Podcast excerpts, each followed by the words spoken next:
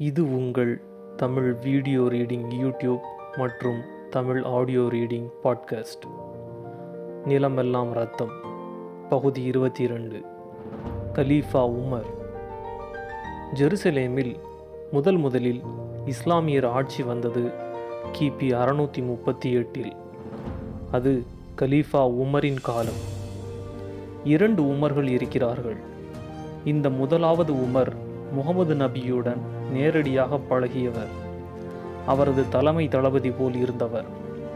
இரண்டாவது உமர் கிபி எழுநூற்றி பதினேழில் ஆட்சிக்கு வந்தவர். இவரும் கலீஃபா தான்.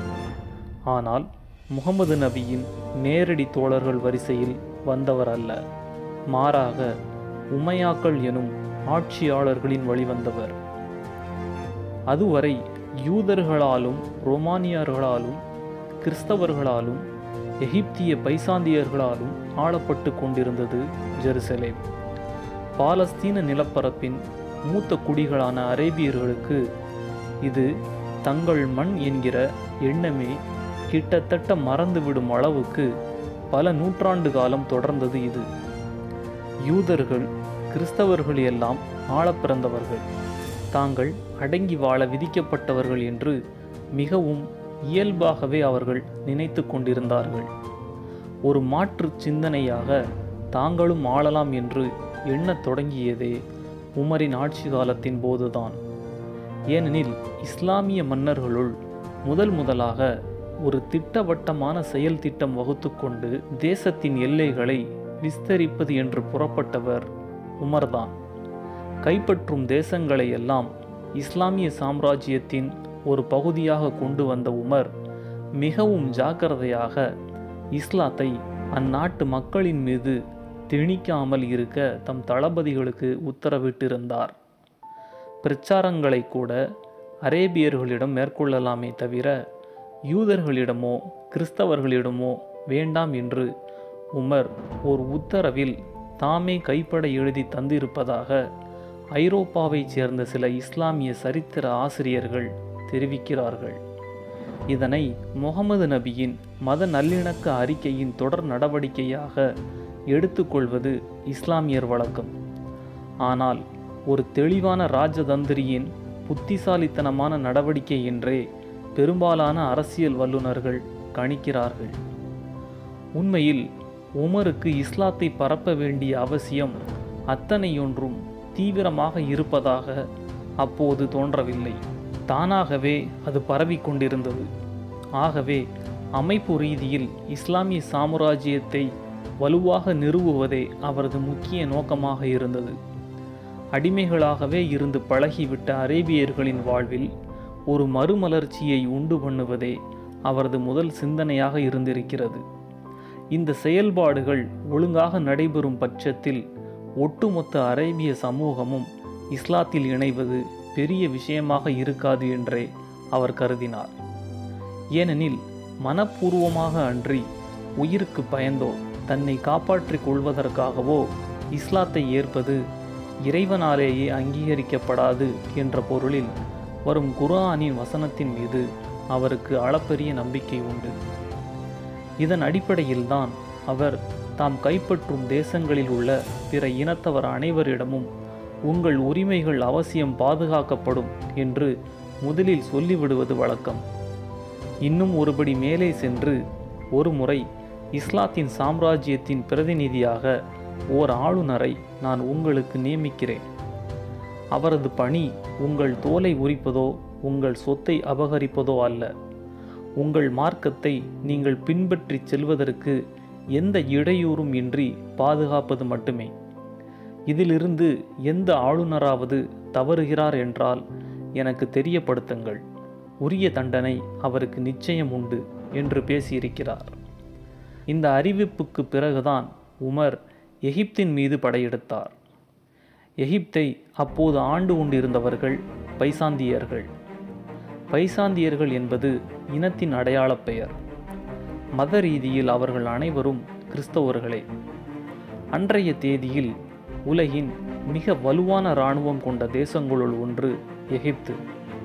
ரோமானிய இராணுவத்துக்கு அடுத்தபடி மிகப்பெரிய இராணுவமாக அது இருந்தது. பேரரசின் ஆண்டு செலவு கணக்கில் மூன்றில் ஒரு பங்கை இராணுவத்துக்கு செலவழித்து கொண்டிருந்தார்கள். மிகப்பெரிய குதிரைப்படையும் கடலளவு நீண்ட காலாட்படையும் அச்சமூட்டக்கூடிய யானைப்படையையும் கொண்டது எகிப்திய இராணுவம். என்று எழுதுகிறார் இப்னு அஜ்வி என்கிற ஒரு சரித்திர ஆசிரியர். யுத்தங்களுக்காகவே ஆப்பிரிக்க காடுகளிலிருந்து யானைகளை ஓட்டி வந்து வருடம் முழுவதும் பழக்குவார்களாம்.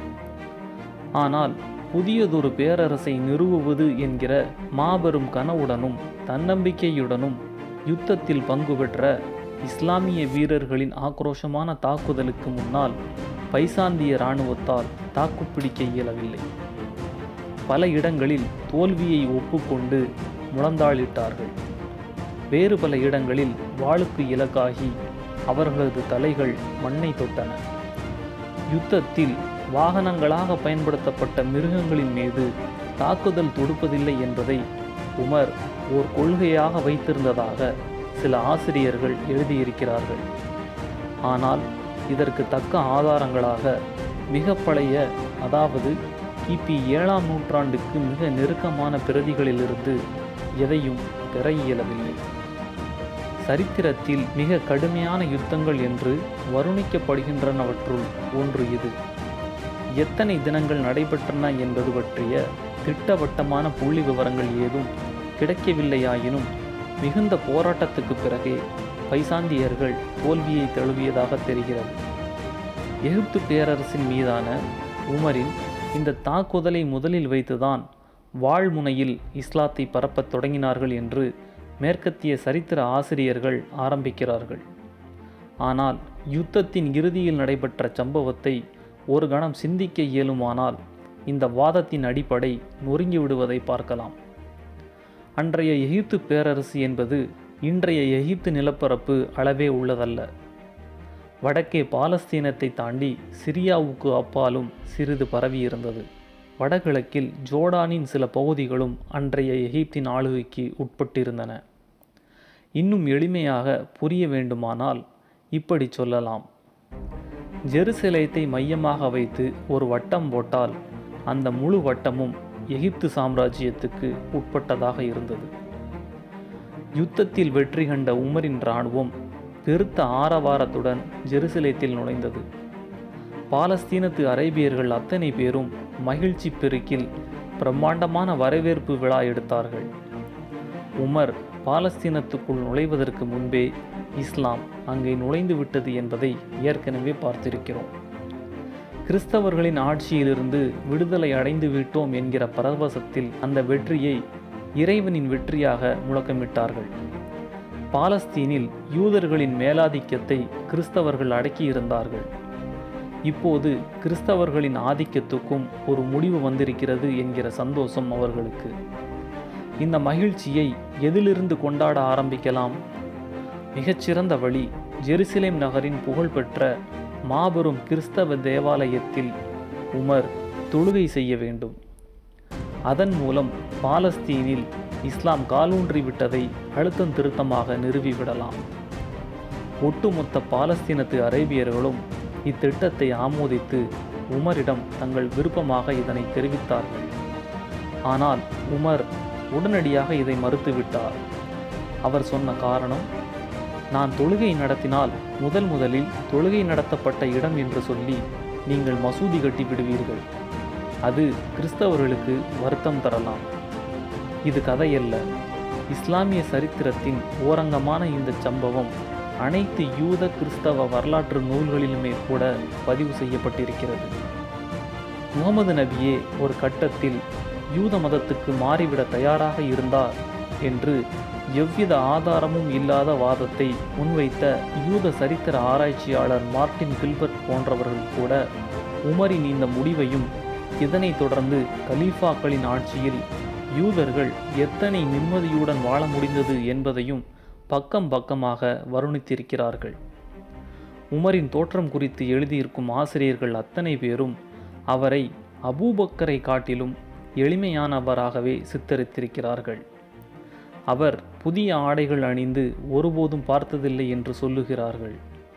எப்போதும் துண்டு துண்டாக துணிகளை தொகுத்து கையால் தைத்து ஒட்டு போட்ட அங்கியையே அவர் அணிந்திருப்பார். அணிந்திருக்கும் ஓர் அங்கி மாற்று உடையாக ஓர் அங்கி. இதை தவிர வேறு உடைகள் அவருக்கு கிடையாது.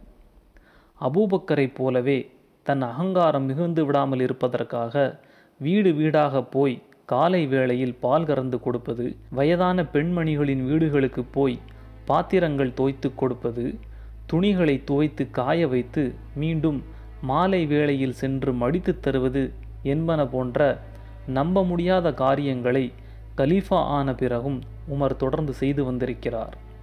தங்களது சக்கரவர்த்தி எப்படியெல்லாம் இருப்பார் என்கிற பெரிய எதிர்பார்ப்புடன் ஜெருசலேமில் உமரின் நகர்வலத்தின் போது பார்க்கக்கூடிய அரேபியர்கள் வியப்பில் பேச்சு மூச்சற்று போய்விட்டார்களாம். மாபெரும் வீரர் என்று வர்ணிக்கப்படும் உமர் அந்த நகர்வலத்தின் போது ஓர் எளிய சந்நியாசியைப் போலவே காட்சியளித்தார் என்று எழுதுகிறார்கள் பல சரித்திர ஆசிரியர்கள். நகர்வலத்தின் இறுதியில் மக்களிடையே உரையாற்றிய உமர் ஒரே ஒரு விஷயத்தை மிகவும் அழுத்தம் கொடுத்து பேசினார். யூதர்கள் கிறிஸ்தவர்கள் இஸ்லாமியர்கள் மூவருமே இப்ராஹீமின் வழித்தோன்றல்கள். சண்டையின்றி ஒற்றுமையாக வாழ வேண்டியது அவசியம். இந்த சொற்பொழிவு அது நாள் வரை ஜெருசலேமை ஆட்சி செய்து வந்த கிறிஸ்தவர்களுக்கு மிகப்பெரிய ஆசுவாசத்தை தந்தது. பொதுவாக போரில் வெல்லும் மன்னர்கள் தமது மதத்தை அனைவரும் ஏற்றே தீர நிர்பந்தம் செய்வதே அந்நாளைய பழக்கம். ஒரு மாறுதலுக்கு உமர் கிறிஸ்தவர்கள் மட்டுமல்லாமல் அவர்களால் விரட்டியடிக்கப்பட்ட ஜெருசலேம் நகரின் யூதர்களையும் திரும்ப வந்து அங்கேயே வாழும்படி அழைப்பு விடுத்தார். நீங்கள் தைரியமாக ஜெருசலேத்துக்கு திரும்பி வரலாம். யாராலும் உங்களுக்கு தீங்கு நேராமல் பார்த்து கொள்வது என் பொறுப்பு என்கிற உம்மரின் உத்தரவாதத்தை நம்பி சுமார் எழுபது யூத குடும்பங்கள் அன்று ஜெருசலேம் திரும்பியதாக தெரிகிறது. இதோடு நிறுத்தவில்லை. ஜெருசலேத்திலிருந்து யூதர்களை கிறிஸ்தவர்கள் விரட்டிய பிறகு அங்கு இருந்த யூத தேவாலயங்கள் நகர சபையின் கழிவுப் பொருள் சேகரிப்பு கிடங்குகளாக பயன்படுத்தப்பட்டு வந்திருக்கின்றன. அதாவது கிறிஸ்தவர்கள் தமது யூத வெறுப்பை அப்படியாக வெளிக்காட்டியிருந்தார்கள். ஜெருசலேம் கைப்பற்றப்பட்ட பிறகு அங்கே உமர் வெளியிட்ட முதல் அரசு உத்தரவு அந்த குப்பைகள் அப்புறப்படுத்தப்பட வேண்டும் என்பதுதான். உத்தரவிட்டதுடன் நின்று விடாமல் குப்பை அள்ளும் பணியில் முதல் கரம் கொடுத்ததும் அவரேதான். இதுவும் பல யூத சரித்திர நூல்களில் பதிவு செய்யப்பட்டிருக்கும் சம்பவமே. ஆனால் கிறிஸ்தவ ஆசிரியர்களின் நூல்களில் இச்சம்பவம் எழுதப்பெறவில்லை.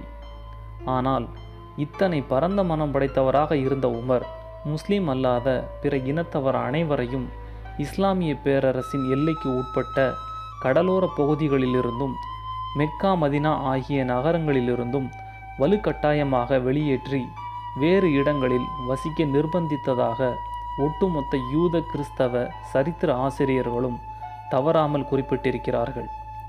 இக்குற்றச்சாட்டுக்கு இஸ்லாமியர் தரப்பு பதில் என்று குறிப்பிடும் விதமாக ஏதும் கிடைக்கப்பெறவில்லை. அடுத்த பகுதியில் சந்திப்போம்.